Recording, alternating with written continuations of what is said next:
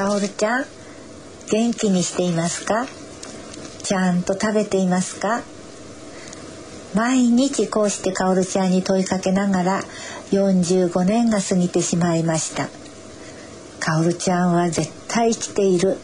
死んでなんかいない。看護婦が天職だと思えるようなあなたはきっとどこかで看護婦さんとして人のために役立っていると思えてならないのです。必ず帰れる日が来るはずです。